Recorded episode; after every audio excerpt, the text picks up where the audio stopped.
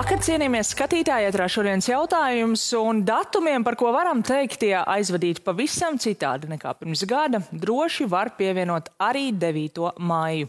Gan raugoties uz Maskavu, kur grandiozā vientulībā parādē brauc viens vienīgs tanks, gan arī tepat pie mums, policija fiksējusi salīdzinoši nedaudz mēģinājumu tuvoties vietām, kur agrāk slēdzās padomju pieminekļi, gan Pārdaugavā, gan arī citviet Latvijā, un 9. maijam raksturīgo sarkano neļķu redzams krietni mazāk nekā pērnu un lielākoties kapos.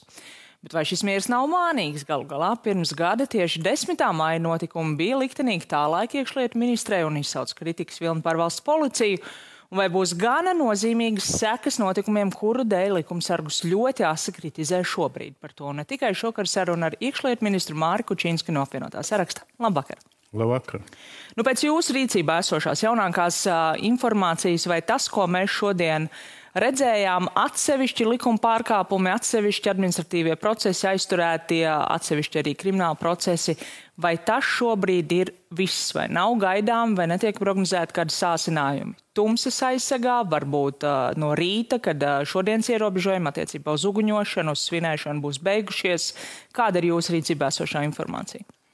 Nu, to mēs nevaram zināt attiecībā uz to, kas būs. Jo neaizmirsīsim, ka mēs dzīvojam sociālo laikmetu tīklā, ka mums, mums ir slēgtās telegrāmu grupas. Tāpēc, protams, vienīgais, kas no šodien nebija prognozēts jau vakar, jau varētu teikt, ir tas, ka tas, ka mēs nezinām un esam gatavi, policija noteikti ir gatava arī kādiem spontāniem, spontāniem iznācieniem no cilvēkiem, kas nav apzināti. Nu, atšķirībā no iepriekšējā gada, šogad daudz labāks, precīzāks arī ir sagatavošanas process. Pirmkārt, likums ir ļoti jau pilnveidots, katrs zina, ko viņš var, ko nevar. Otrakārt, ir atstrādāta katra darbība, policija ir gatavībā ļoti pat gribētu teikt lielā gatavībā, tāpēc tā rīcība nevienam konsekventi neļaut pārkārt likumu. Tas, es domāju, arī ir rezultāts šodien redzams. Bet, nu, esat lietas kursā par operatīvajām darbībām, jo, nu, ja mēs atceramies, tad arī pagājušā gada 9. māja vakars bija salīdzinoši mierīgs, un tad no. Nu. sākās. Mēs saņemam informāciju no valsts policijas un no valsts drošības dienesta ik katru stundu, un es domāju, ka tas turpināsies arī visu šonakt, atšķirībā no iepriekšējā gada es nekur rīt netaisos braukt.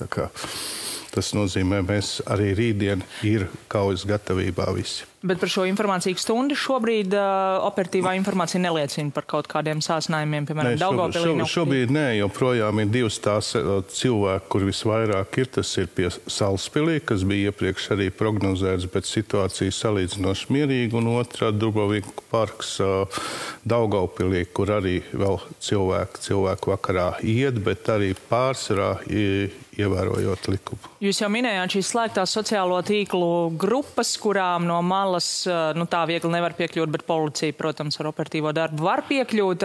Ruka kungs minēja jau vakar, ka tajās notiek kaut kāda gatavošanās šim datumam, ka tur ir, ir iesaistīts arī sabiedrībā pazīstams personas. Viņš minēja, ka arī politiķi, vai jums ir zināms, kā tas ir attīstījies, vai tur nav bijuši nekādi mēģinājumi, vai tie ir novērsti, vai es domāju, ka arī tie politiķi, par ko viņš runāja, viņi diezgan legāli jau šodien ir jau izpaudušies. Viņi ir arī bijuši, un tāpēc diez vai, diez vai kaut kādas blakus darbības no tādām redzamām personām būs.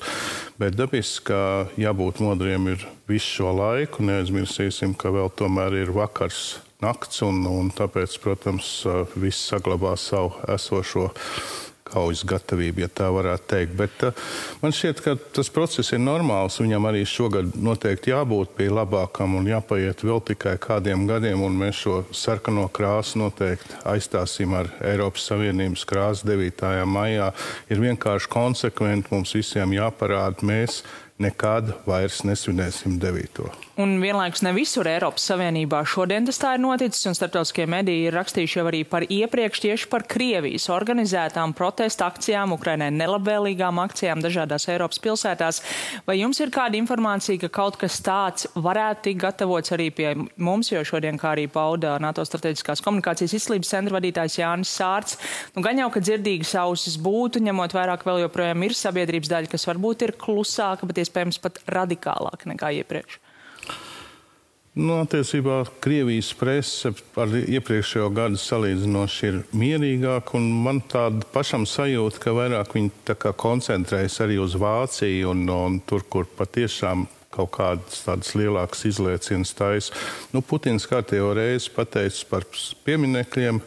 Es domāju par organizētiem, no ārpuses no organizētiem protestiem iekšienē. Nē, ja neskaidrs, protams, troļu gatavība, kas šādos gadījumos ir vienmēr, kur vienmēr pastiprinās jebkuru policijas kļūdu vai kaut ko meklēs kādas ieganas Tur, protams, ir gatava, gatava, gatavs vesels karaspēks, bet tāda klāja iejaukšanās nav. Un, kā jau vēlreiz teicu, ļoti rūpīgs, īpaši paldies valsts drošības dienestam, monitorings bija un ir arī šajā sfērā.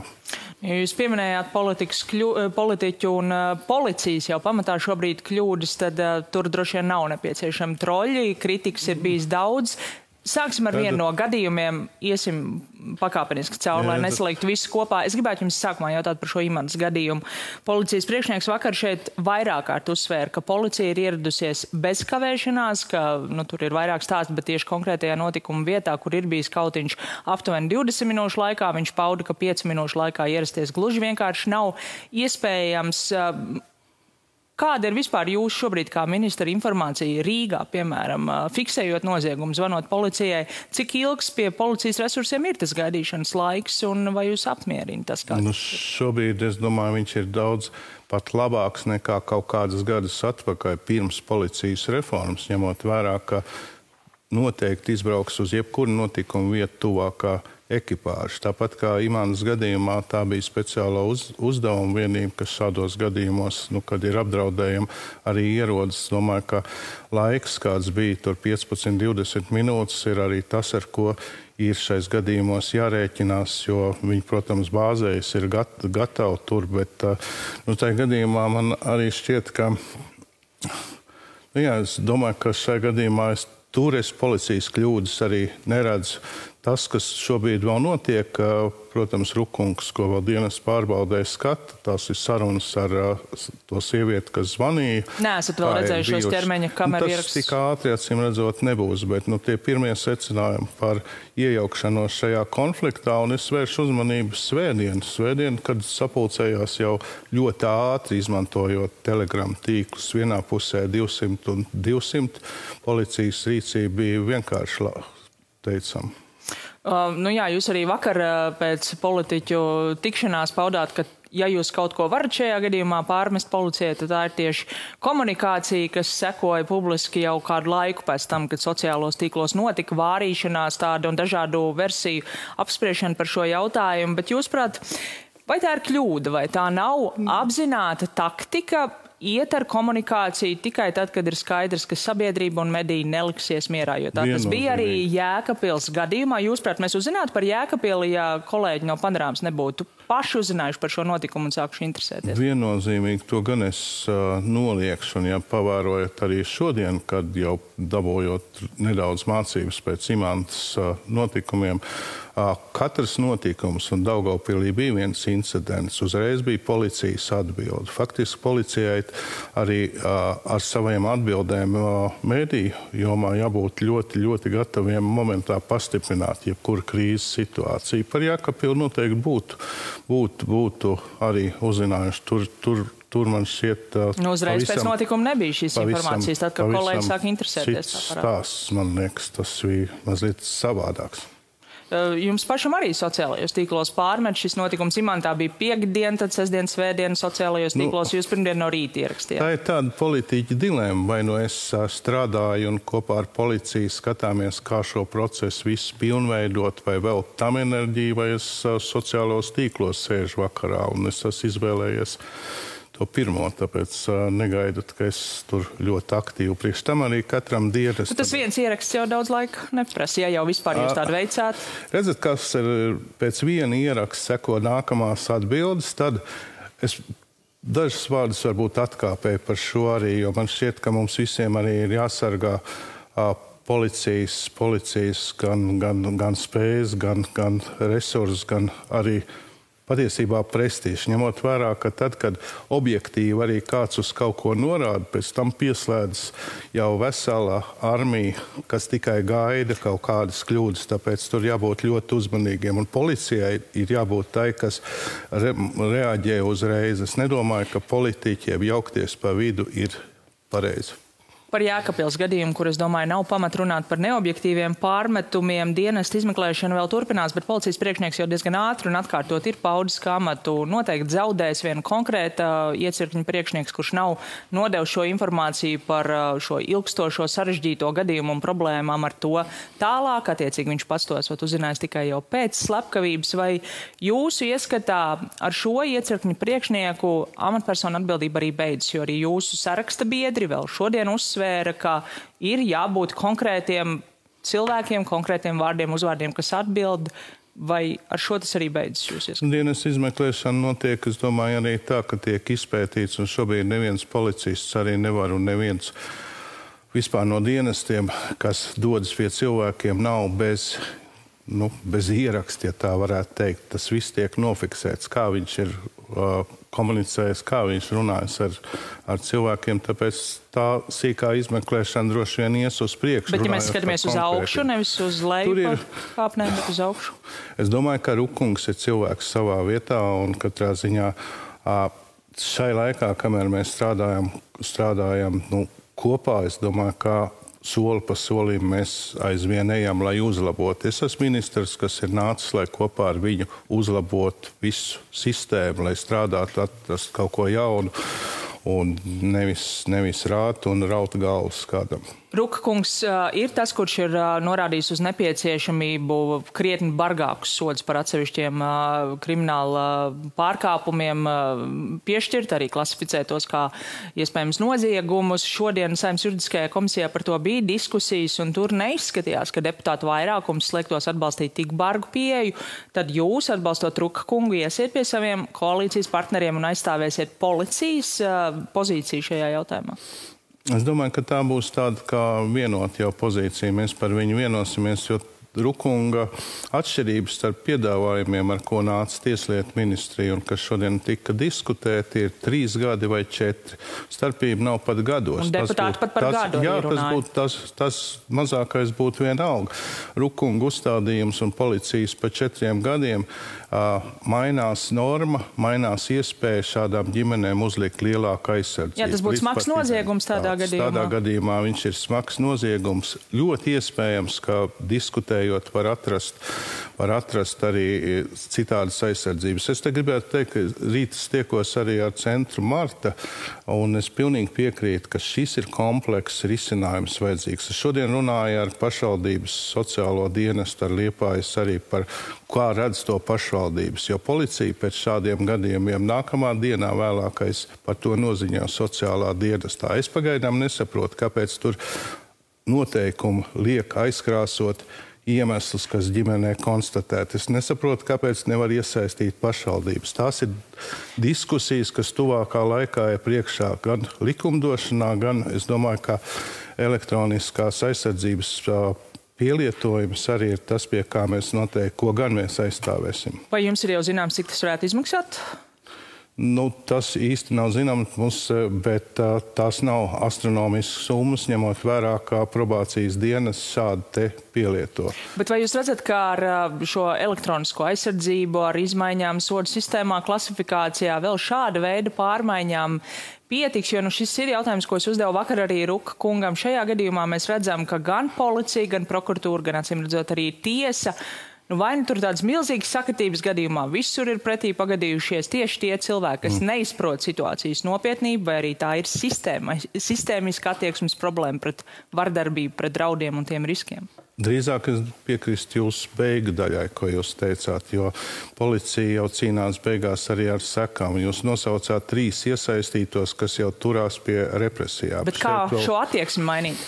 Tā ir norma. Es varētu ilustrēt ar tādu piemēru, ko mēs esmu runājis ar sociālajiem dienestiem. Vietās, kur tā jau ir kļuvusi par normu, kur ir teiksim, policijas priekšnieks, kur ir sociālais dienas, kas tam pievērš uzmanību. Tur ir lielāka kārtība. Vietām tas tiek uzskatīts par nu, sadzīves strīds. Tātad mūsu ikdienā ir jākļūst uh, daudz. Nu, Tas, tajā būtu normai, ka šis gadījums ir jāizskata visiem kopā. Jābūt, protams, jautājums, kā to panākt, bet kā tas būs panākt? jūsu uzdevums Tas būs valdības jums... rīcības plānā, stāv tur 26. gads ierakstīts arī labklājības ministra vadībā grupas. Nu, šobrīd, es domāju, ka mēs, visu, mēs šos visus saliekam savus priekšlikumus. Kariņkungs 26. ir padomis sasaucis. Nu, vai nu būs, vai nebūs, tad mēs arī runāsim. Es gribētu jums jautāt vēl par vienu citu jautājumu. Nesen arī starptautiskajai auditorijai ziņa aģentūra Reuters um, aprakstīja šo procesu, kas šobrīd Latvijā notiek ar Krievijas pilsoņu uzturēšanās atļaujām, ar valodas pārbaudēm. Tur arī tik daudzkārt uh, uzsvērts, kas notiek, ja tās netiek nokārtotas. Jums, kā iekšlietu ministram, tajos gadījumos tas arī būs jānover līdz galam.